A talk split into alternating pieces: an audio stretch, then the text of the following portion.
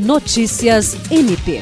O Corregedor Nacional do Ministério Público, conselheiro Oswaldo Dalbuquerque, participou como palestrante do evento O Futuro dos Investimentos em Infraestrutura no dia 17 de novembro no Centro Científico e Cultural de Macau, em Lisboa, Portugal.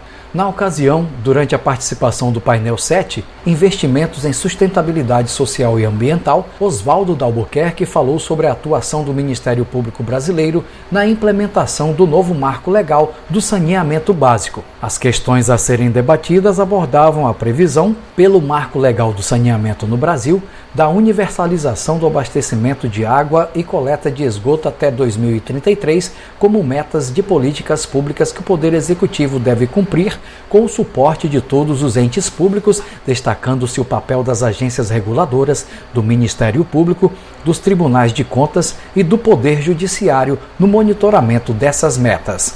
Jean Oliveira, para a Agência de Notícias do Ministério Público do Estado do Acre.